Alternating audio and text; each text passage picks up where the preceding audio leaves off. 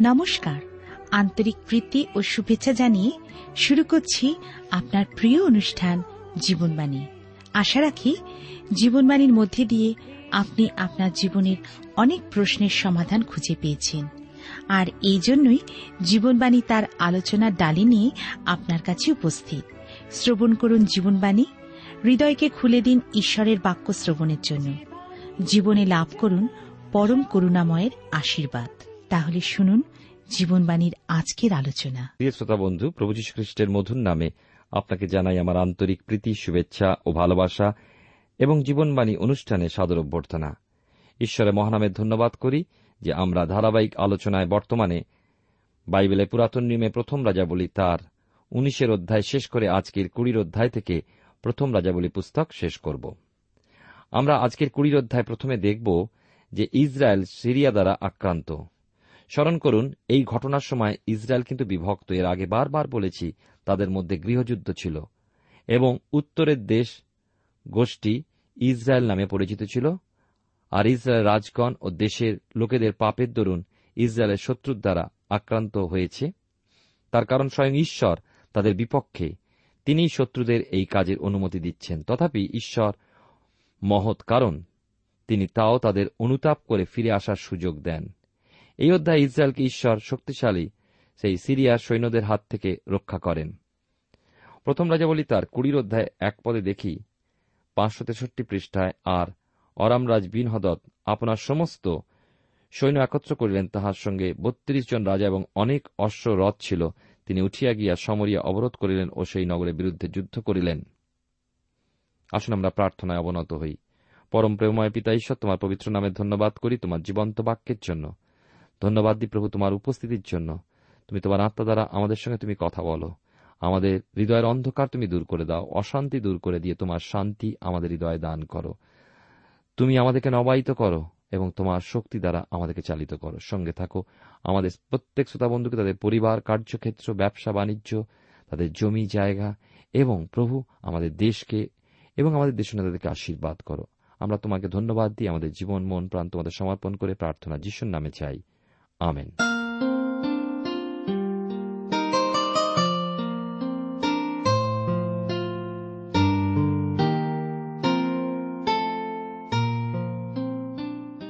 প্রিয় শ্রোতা বন্ধু, আপনি জীবন বাণীর অনুষ্ঠান শুনছেন আর এই অনুষ্ঠানে আমি আপনাদের কাছে বাইবেলের পুরাতন নিয়মে প্রথম রাজা বলি কুড়ির অধ্যায় আলোচনা শুরু করেছি।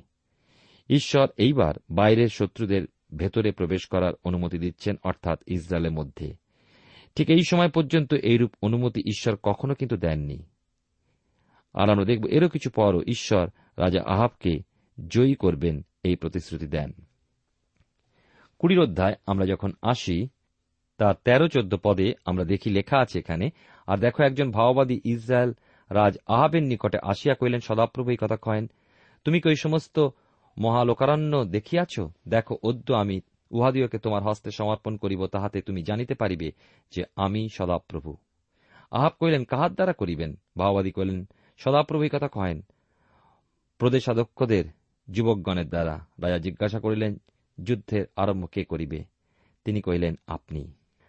আমরা দেখি এখানে যে এই অবস্থায় ইসরায়েল জাতিকে উদ্ধার করার প্রতিজ্ঞা রক্ষার্থে ঈশ্বর কিন্তু আহাবের অধর্মের প্রতি নজর দেননি, বরং তার প্রিয় প্রাণীদের মুখের দিকে, অর্থাৎ সেই তার প্রজাদের মুখের দিকে তাকিয়েই তিনি এই কাজ করেন।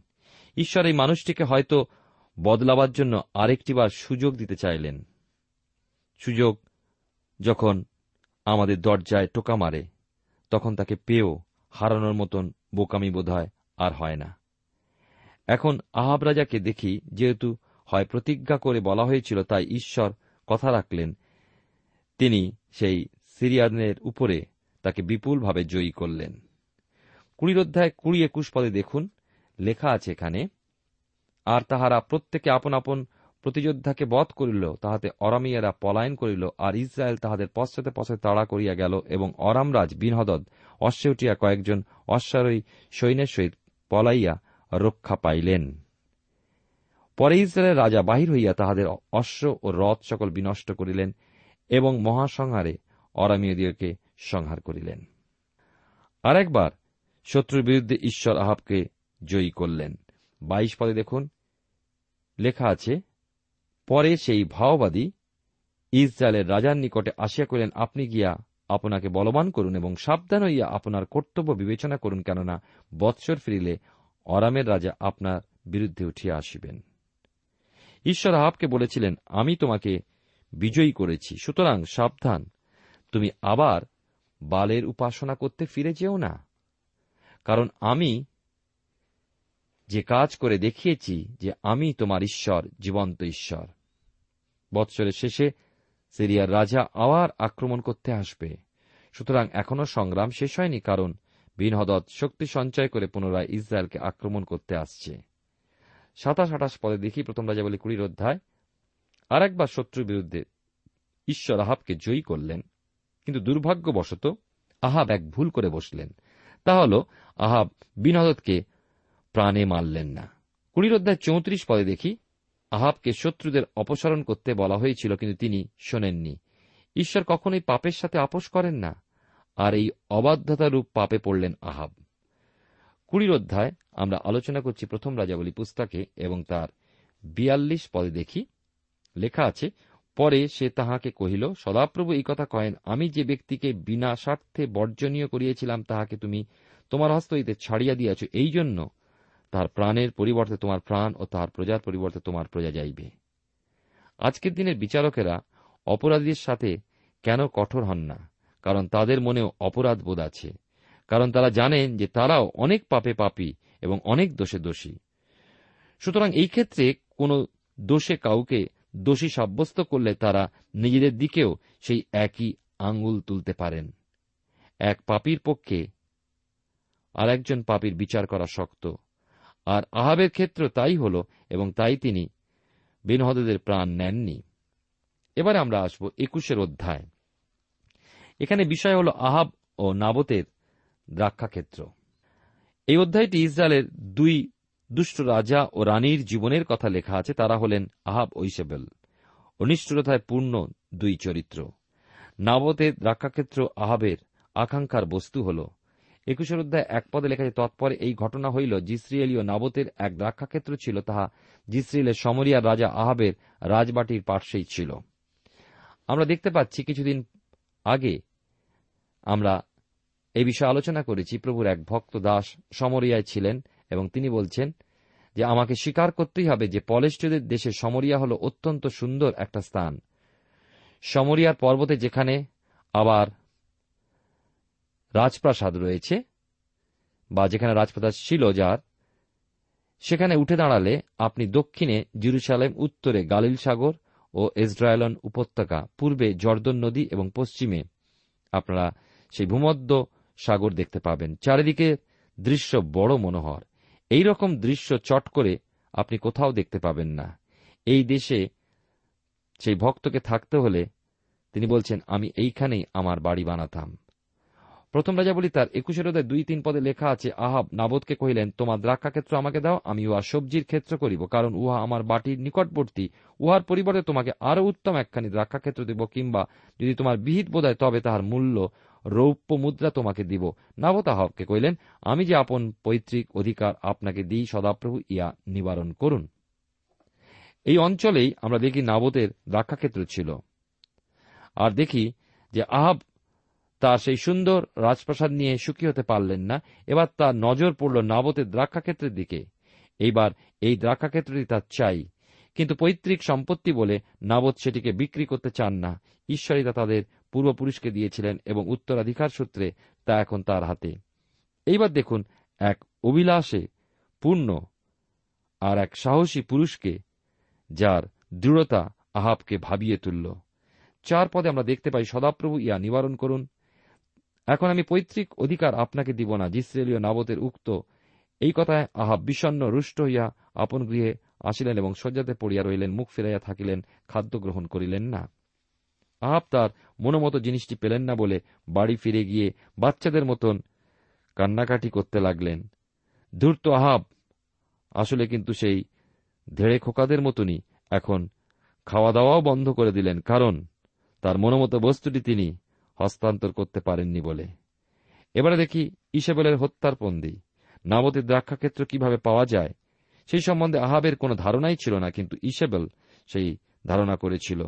আমি নিশ্চিন্ত জটিল, কুটিল এই স্ত্রীলোকটি এমন কিছু পরিকল্পনা করে বসেছেন বা বসবেন যা আহাবকে সেই ঈপ্সিত বস্তু পেতে সাহায্য করবে। পাঁচ থেকে সাত পদে আমরা পাই। লেখা আছে এখানে তখন তাহার স্ত্রী ইসেবেল তাহার নিকটে আসিয়া তাহাকে কহিল, আমার মন এমন বিষণ্ন কেন?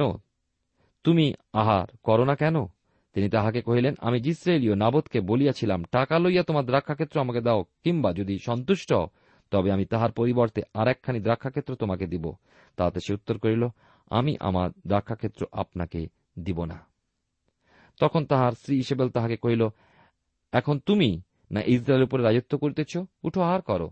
তোমার চিত্ত প্রফুল্ল হোক, আমি যে ইসরায়েলীয় নাবতের দ্রাক্ষাক্ষেত্র তোমাকে দিব। এই হল স্ত্রী, আমার প্রিয় বন্ধু, ভাই ও বোন। ইসেবেল তার ব্যবহারে সম্পূর্ণ পুরুষোচিত ছিল এবং এই মহিলাই আসলে আহাবকে শাসন করতেন। আমি স্বীকার করছি, আমি হলে সত্যি ভয় পেয়ে যেতাম। আর এখন এই দুষ্ট মহিলাটি সেই দ্রাক্ষাক্ষেত্র পাওয়ার পরিকল্পনা করছে। ইসেবল দুইজন সাক্ষী জোগাড় করল, যারা মিথ্যা করে বলল যে নাবত ঈশ্বরের ও রাজার নিন্দা করছে। সুতরাং নাবতকে শহরের বাইরে নিয়ে গিয়ে পাথর মেরে মেরে ফেলা হল। এর থেকে বেশি নৃশংসতা অন্যায় কি হতে পারে? কিন্তু এই হল পৃথিবীর রীতিনীতি। যার অনেক আছে, সে অন্যায়ভাবে গরিবের অল্প কেড়ে নেয়। নাবতের পাথরের আঘাতে মৃত্যু হল, কিন্তু আহাব কি তাতে উতরে গেলেন? প্রিয় শ্রোতা বন্ধু, প্রিয় ভাই বোন, পাপ সহজে আপনাকে আমাকে ছাড়ে না। আমি জানি না আপনি কে বা কোথায় রয়েছেন, কিন্তু একদিন আসবে যখন পাপের বিচারের সামনে আমাদের সকলকে বসতে হবে। সেরকম একদিন এলো যখন আহাবকেও মীমাংসায় বসতে হল। আমরা দেখি বিশেষ করে একুশের অধ্যায় পনেরো এবং ষোলো পদে। লেখা আছে নাবোধ প্রস্তারাঘাতে মারা পড়িয়াছে এই কথা শুনিয়া মাত্র ইসবেল আহাবকে কহিল উঠো যে ইসরায়েলীয় নাবোধ টাকায় যে দ্রাক্ষাক্ষেত্র তোমাকে দিতে অসম্মত ছিল, তাহা গিয়া অধিকার করো কেন নাবোধ জীবিত নাই, সে মরিয়াছে। তখন নাবোধ মরিয়াছে, এই কথা শুনিয়া আহাব উঠিয়া জিসরায়েলীয় নাবোধের দ্রাক্ষাক্ষেত্র অধিকার করিতে গেলেন। আমরা দেখতে পাই যে ইসেবেল তার স্বামীর কাছে এসে বলল, আর, এখন মনে হচ্ছে নাকি যে আহাব তার দুষ্কার্যে জয়ী হয়েছেন? না। এখানেও ঈশ্বরের এক লোক রয়েছেন যিনি তার বাক্য ঘোষণা করবেন। আমরা দেখি সেই ভবিষ্যৎবাণী সতেরো থেকে উনিশ পদে লেখা আছে, আর তিসপ্রিয় এলিয়ার নিকটে সদাপ্রভুর এই বাক্য উপস্থিত হল উঠো সমরিয়া নিবাসী ইসরায়েল রাজ আহাবের সহিত সাক্ষাৎ করিতে যাও দেখো, সে নাবতের দ্রাক্ষাক্ষেত্র, দ্রাক্ষাক্ষেত্রে রহিয়াছে, সে তাহা অধিকার করিতে গিয়াছে। তুমি তাহাকে বলবে, সদাপ্রভু এই কথা কয়েন তুমি কি নরহত্যা করিয়াছ? আবার পরের অধিকার কি হরণ করিয়াছ? আর তাহাকে বলিবে, সদাপ্রভু এই কথা কয়েন যে স্থানে কুকুরেরা নাবতের রক্ত চাটিয়া খাইয়াছে, সেই স্থানে কুকুরেরা তোমার রক্ত চাটিয়া খাইবে। স্মরণ করুন, ঈশ্বর বলেছেন, তোমাদের কেউ যেন প্রতারণা না করে। ঈশ্বরকে পরিহাস করা যায় না, কারণ মানুষ যা বনে, তাই কাটিবে। গালাতীয় তার ছয় অধ্যায় সাত পদে কথা লেখা আছে, জাকব এই আজ্ঞার সত্যতা বুঝেছিলেন। মিশরের ফরৌন, যিনি ছোট ছোট ইব্রিয় বালকদের হত্যা করেছিলেন এবং তার এই কাজ করে তিনি পার পেয়ে গিয়েছিলেন, মনে করল একদিন তারই প্রথমজাত পুত্রের মৃত্যু তাকে গ্রহণ করতে হয়েছিল। দাউদ এক ভীষণ পাপ কাজ করেছিলেন। সেই কাজ করে তিনি পার পাননি, কারণ এই বিষয়ে তার ক্ষেত্রেও ঘটেছিল। তর্সিসের শৌল, যিনি সাধু স্তিপানকে পাথর মারার নেতৃত্ব দিয়েছিলেন, একদিন পিসিরিয়ার অন্তর্গত আন্তিকাতে তাকেই পাথর মেরে ফেলা হয়েছিল। সুতরাং আহাব ও ইসবেলের বিচার ঘোষিত হল। প্রথম রাজাবলী তার একুশের অধ্যায়। একুশ এবং বাইশ পদে দেখুন, এই অংশে লেখা আছে দেখো, আমি তোমার উপরে অমঙ্গল উপস্থিত করিব, তোমাকে নিঃশেষ সে ঝাঁটি দিব এবং আহাব বংশের প্রত্যেক পুরুষকে এবং ইসরায়েলের মধ্যে বদ্ধ, মুক্ত সকল লোককে উচ্ছেদ করিব। আর আমি তোমার কুল নাবাটের পুত্র জার্বিয়ামের কুলের সমান ও অহিয়ের পুত্র বাসার কুলের সমান করিব। ইহার কারণ, তোমার সেই সন্তোষজনক আচার ব্যবহার যদ দ্বারা তুমি আমাকে অসন্তুষ্ট করিয়াছ। আমরা দেখতে পাই, বিশেষ করে ঈশ্বর আহাবকে বলছেন, আমি তোমার গৃহ উৎপাটন করছি। তোমার বংশ আর রাজত্ব করবে না। এবং ইসেবেল সম্বন্ধে ঈশ্বর বললেন, তেইশ পদে লক্ষ্য করুন, আর ইসরায়েলকে পাপ করাইয়াছ? আবার ইসেবেলের বিষয় সদাপ্রভু বলিলেন, যে কুকুরেরা জিজরিয়েলের দুর্গ প্রাচীরের কাছে ইসেবেলকে খাইবে। এই হল বিচার, একদিন অবশ্যই ফলবে। বাইশের অধ্যায় আসব, বিষয় আহাব ও মিখা ভাওবাদী। বাইশের অধ্যায়ে আমরা আহাবের বিরুদ্ধে ঈশ্বরের বিচার কীভাবে পূর্ণ হল তা জানতে পারব। যে সময় আমরা উত্তরের আহাব রাজার প্রগতির কথা আলোচনা করছি। ঠিক সেই সময় দক্ষিণে জিওসাফট সিংহাসনে বসে রয়েছেন। জিওসাফট কিন্তু ভালো রাজা ছিলেন, কিন্তু তিনি এখন রাজা আহাবের সাথে মৈত্রী স্থাপন করতে চলেছেন। বাইশের অধ্যায় প্রথম দুটি পদে লেখা আছে, পরে তিন বৎসর পর্যন্ত উভয় পক্ষ ক্ষান্ত রইল। অরামের ও ইসরায়েলের মধ্যে যুদ্ধ হইল না। তৃতীয় বৎসরে জিহুদারাজ জিওসাফট ইসরায়েলের রাজার নিকটে আসিলেন। কিন্তু এমন কি ঘটেছে যার জন্য জিওসাফটের মতো ভালো রাজার আহাবের মতো এক দুষ্ট রাজার সঙ্গে মৈত্রী স্থাপনের প্রয়োজন হয়ে উঠল। কেন তিনি তার জাতি শত্রুর সাথে ভাতৃত্বের বন্ধনে আবদ্ধ হলেন? এ এক অস্বাভাবিক ব্যাপার, কৃত্রিম সন্ধি। ঠিক এই মুহূর্তে এই ব্যাপারটা অদ্ভুত লাগলেও পরে আমরা দেখব যে জিওরাম জিওসাফটের পুত্র আহাবের কন্যা অথলিয়ার সাথে বিবাহ সম্পর্কে আবদ্ধ হবেন। এ হল এক অবস্থা যেখানে ঈশ্বরের পুত্রেরা মানুষের কন্যাদের বিবাহ করলেন। কারণ ঈশ্বর ভীরু এক বালকের সাথে দুষ্ট পরিবারের এক কন্যার বিবাহ হতে চলেছে, আর এই অবস্থায় দুষ্টতার প্রভাবই প্রাধান্য পায়। যখন এক বিশ্বাসী, এক অবিশ্বাসী বিবাহ হয়, তখন আপনি নিশ্চিতভাবে জানবেন যে সেই বিশ্বাসী বংশ কষ্ট ভোগ করতে চলেছে। আপনি যদি শয়তানের কন্যাকে বিবাহ করেন, তবে জানবেন আপনার সব সময় নজর রাখবেন যেন আপনি সব সময় অসুবিধায় পড়েন। প্রথম রাজা বলি তার বাইশের অধ্যায় তিন, চার পদে লেখা আছে, আর ইসরায়েলের রাজা আপন দাসদিকে কইলেন রামত গিলিয়াদে যে আমাদের, ইহা কি তোমরা জানো না? কিন্তু আমরা অরামের রাজার হস্ত হইতে তাহা না লইয়া চুপ করিয়া আছি। আমরা দেখি এই অংশে বিশেষ করে গাতের উপজাতিদিগকে প্রধান শহর ছিল রামত গিলিয়াদ, আর তা সিরিয়ার অধিকার করে নিয়েছিল। উত্তম বিষয় বোধ হয় এটাই হয়তো যেমনটি ছিল তেমনটি রেখে দেওয়া। অন্তত জিওসাফট এই কাজ থেকে দূরে থাকতে পারতেন। তিনি অন্তত ঈশ্বরের ভাববাদীর উপদেশ শুনতে পারতেন। ঈশ্বরের ও শয়তানের লোকের এই মৈত্রী অত্যন্ত দুঃখজনক ব্যাপার। গিলিয়দ জিও জিওসাফটের নয় কিন্তু আহাবের ছিল। সুতরাং এ লড়াই আহাবের ছিল জিও জিওসাফটের নয়। মিথ্যা ভাববাদীরা আহাবকে বিনয়ের আশ্বাস দিল, আমরা দেখি, এবং বিজয় লাভ করবে, এই কথা তাকে বলল। বাইশের অধ্যায় পাঁচ পদে জিওসাফট ঈশ্বর ব্যক্তি তাই তিনি ঈশ্বরের ইচ্ছা জানতে চান এই অংশে। ছয় সাত পদে দেখি জিওসাফট প্রভুর মন জানতে চান এবং তিনি জিজ্ঞাসা করছেন যে আসলে জিনিস কি তা বোধ এই মিথ্যা ভাওবাদীরা ধরতে পারছে না। প্রকৃত আত্মিক আকাঙ্ক্ষা থাকায় তিনি জিজ্ঞাসা করছেন, এখানে কি প্রভুর কোনো ভাওবাদী নেই যেন আমরা তার অনুসন্ধান করি? আট পদে দেখুন, আমরা এখন মিখা ভাওবাদীকে নিয়ে দেখতে পাব যিনি নৈশ ভোজের পর তার ভাববাণী প্রচার করবেন। এবং সাধারণভাবেই আহাব বললেন, আমি একে ঘৃণা করি, কারণ তিনি সত্য ভাওবাদী ছিলেন। তিনি সত্য কথা শুনতে চান না ঈশ্বর কথা শুনতে চান না। আজকে জগতের অবস্থা তাই। তখন জিও সারপট আহাবকে বললেন, আসলে আপনি নিশ্চয়ই ঈশ্বরের লোককে ঘৃণা করেন না। কেউ বলেছেন, একজন মানুষকে সত্যই তার বন্ধুদের দ্বারা চেনা যায়। কিন্তু আজ শত্রুদের দিয়ে চেনা যায়, তাই উত্তম অভিনন্দন হিসাবে আহাবের এই উক্তি যে তিনি আহাবকে ঘৃণা করেন তা যথার্থ বললেই চলে। ঈশ্বরের কাজ করতে গিয়ে যথার্থ শত্রু হিসাবে কয়েকজনকে পেয়ে আমি সন্তুষ্ট, কারণ তারা ঈশ্বরের বাক্যের পক্ষে দাঁড়ান না। যথার্থ বন্ধু ও যথার্থ শত্রু দুটো থাকাই ভালো। আমি ঈশ্বরকে আমার বন্ধু ও শত্রুর জন্য ধন্যবাদ দিই। আমি এক প্রচারকের সম্বন্ধে একজনকে বলতে শুনেছি হে ঈশ্বর, তার প্রতি দয়া করো, কেননা তার বন্ধু নেই। আপনিও কয়েক মিনিট তার বক্তৃতা শুনলে বুঝতে পারবেন যে তার কেন কোনো বন্ধু ছিল না বা শত্রু ছিল না। কারণ তিনি কোনো কিছুরই পক্ষ নিতেন না। আসলে আহাবের সমস্ত বন্ধুর সেরা বন্ধু ছিলেন মিখা। কিন্তু আহাব তা জানতেন না। মিখা সাধু পৌলের মতো আহাবকে বলতে পারতেন, আমি সত্য কথা বলার জন্য কি আপনার শত্রু হলাম? প্রিয় শ্রোতা বন্ধু, আজকের দিনে আমরা, যারা আমাদের মন জুগিয়ে কথা বলে, তাদেরকে আমরা ভালো বন্ধু মনে করি। অথচ যারা আমাদের বিপক্ষে বলে অথবা আমাদেরকে সাবধান করে, তাদেরকে শত্রু মনে করি। কিন্তু তারাই হল প্রকৃত বন্ধু, যারা আমাদের ভালোর জন্য আমাদেরকে সাবধান করে। প্রথম রাজা বলি তার বাইশের অধ্যায় নয় পদে দেখি আহাব মিখাকে নিয়ে এলেন, কারণ কারাগারে থাকার মিখা ছিল সহজলভ্য। প্রথম রাজা বলি তার বাইশের অধ্যায় দশ থেকে বারো পদে পাই, ভেবে দেখুন চারশো জন ভাববাদী রাজা আহাবের চার ধারে দৌড়াদৌড়ি করছেন এবং তাকে সিরিয়ার রাজার বিরুদ্ধে উত্তেজিত করছেন।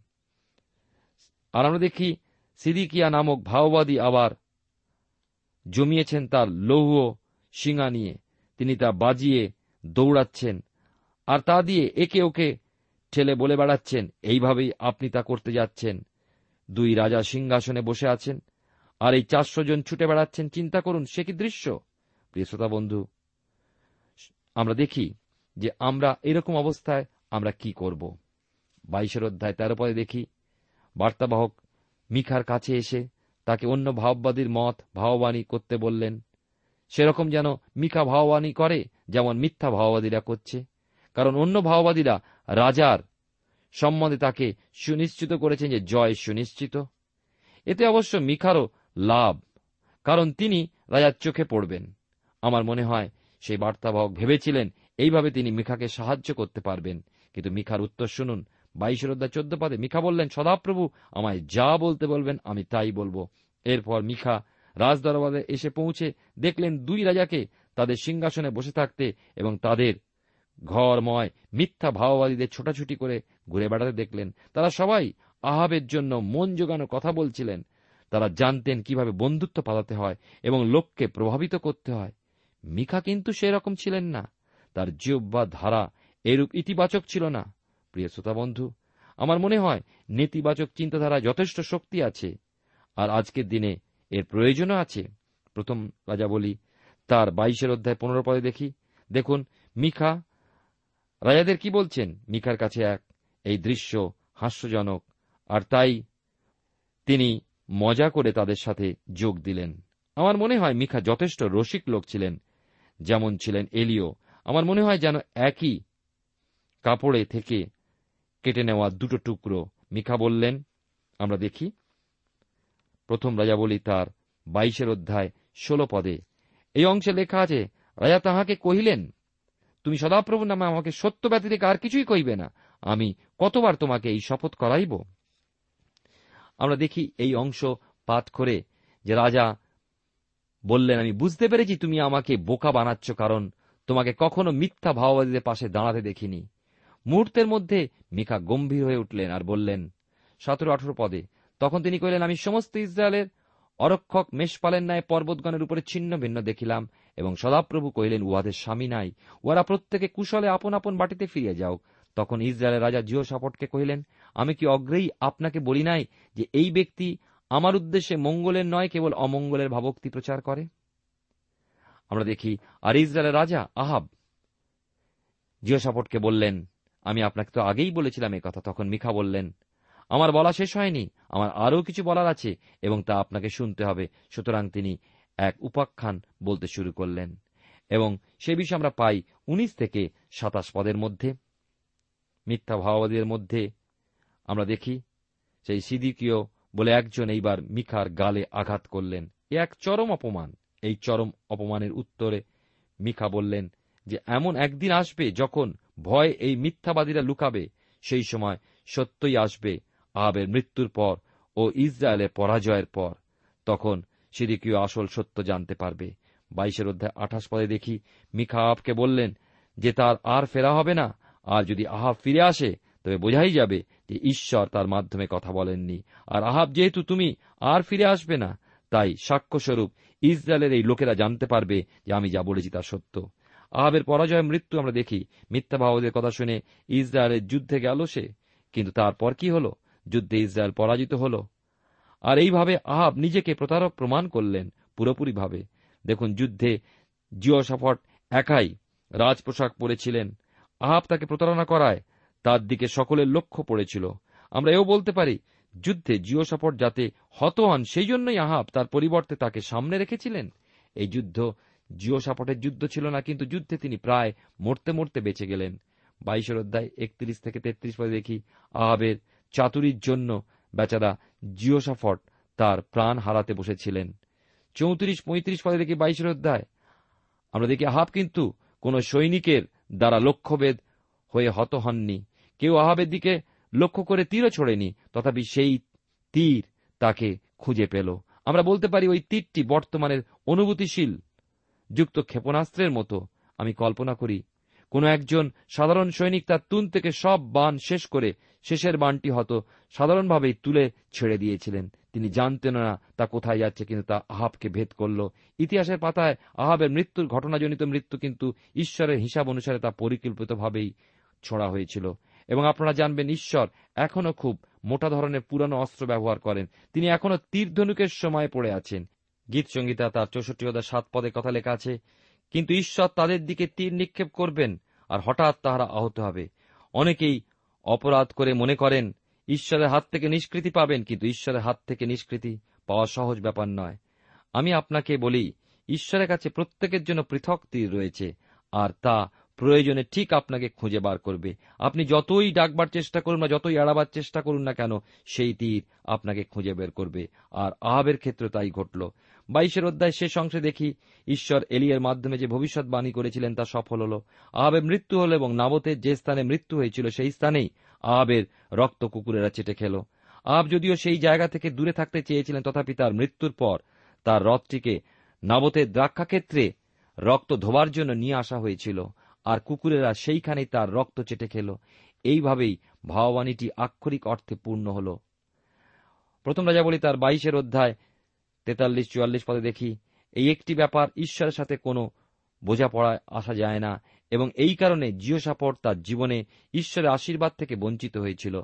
জিও সাপট এইভাবে আপোষ করে চলতেন এবং চললেও তিনি তার ব্যক্তিগত জীবনে ঈশ্বরের সেবা করেন এবং সেই হিসাবে তিনি একজন ভালো রাজা হিসেবে বিবেচিত। চুয়াল্লিশ পদে দেখি, এই ভুলটি জিহসাপট করা উচিত ছিল না। দ্বিতীয় বংশাবলীতে আমরা ভাওবাদী জেহুকে আহাবের কাছ থেকে ফেরার পরে জিহসাপটের সাথে সাক্ষাৎ করে দেখি। আর হনানির পুত্র জেহু দর্শক তাহার সহিত সাক্ষাৎ করতে গিয়ে জিহসাপট রাজাকে বললেন, দর্শনে সাহায্য করা এবং সদাপ্রভুর বিদেশি দিকে প্রেম করা কি আপনার উপযুক্ত? প্রিয় শ্রোতা বন্ধু, ঈশ্বর আপনার জীবনে মঙ্গল করুন।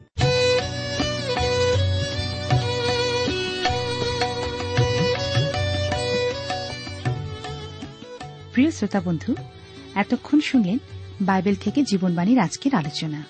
আমাদের অনুষ্ঠান কেমন লাগল? যদি এই বিষয়ে আপনি আরও কিছু জানতে চান এবং আপনার যদি বাইবেল না থাকে, তাহলে বাইবেল ছাড়া এই অনুষ্ঠান আপনি কেমনভাবে বুঝতে পারছেন? আমাদের ঠিকানায় শীঘ্রই লিখে জানান। আমরা খুব খুশি হব যদি আপনি চিঠির সাহায্যে বা ফোনে এস এম এস এ অথবা ইমেলের সাহায্যে আমাদের সাথে যোগাযোগ করেন। আমাদের ঠিকানা হল Jibonbani, T W R India, post box number এক ছয় নয় দুই পাঁচ, কলকাতা, সাত লক্ষ চৌত্রিশ। আবার বলছি, Jibonbani, T W R India, post box number এক ছয় নয় দুই পাঁচ, কলকাতা, সাত শূন্য শূন্য শূন্য তিন চার। আমাদের ইমেলের ঠিকানা হল Bengali TTV at radio eight eight two dot com আবার বলছি, Bengali TTV at radio eight eight two dot com আমাদের phone number two four three eight double zero four five two four three eight double zero four five এবং আমাদের mobile নাম্বারটা লিখে নিন nine four double three four nine seven two three five আবার বলছি nine four double three four nine seven two three five আজকের সময় এখানেই শেষ। বিদায় নিচ্ছি। নমস্কার।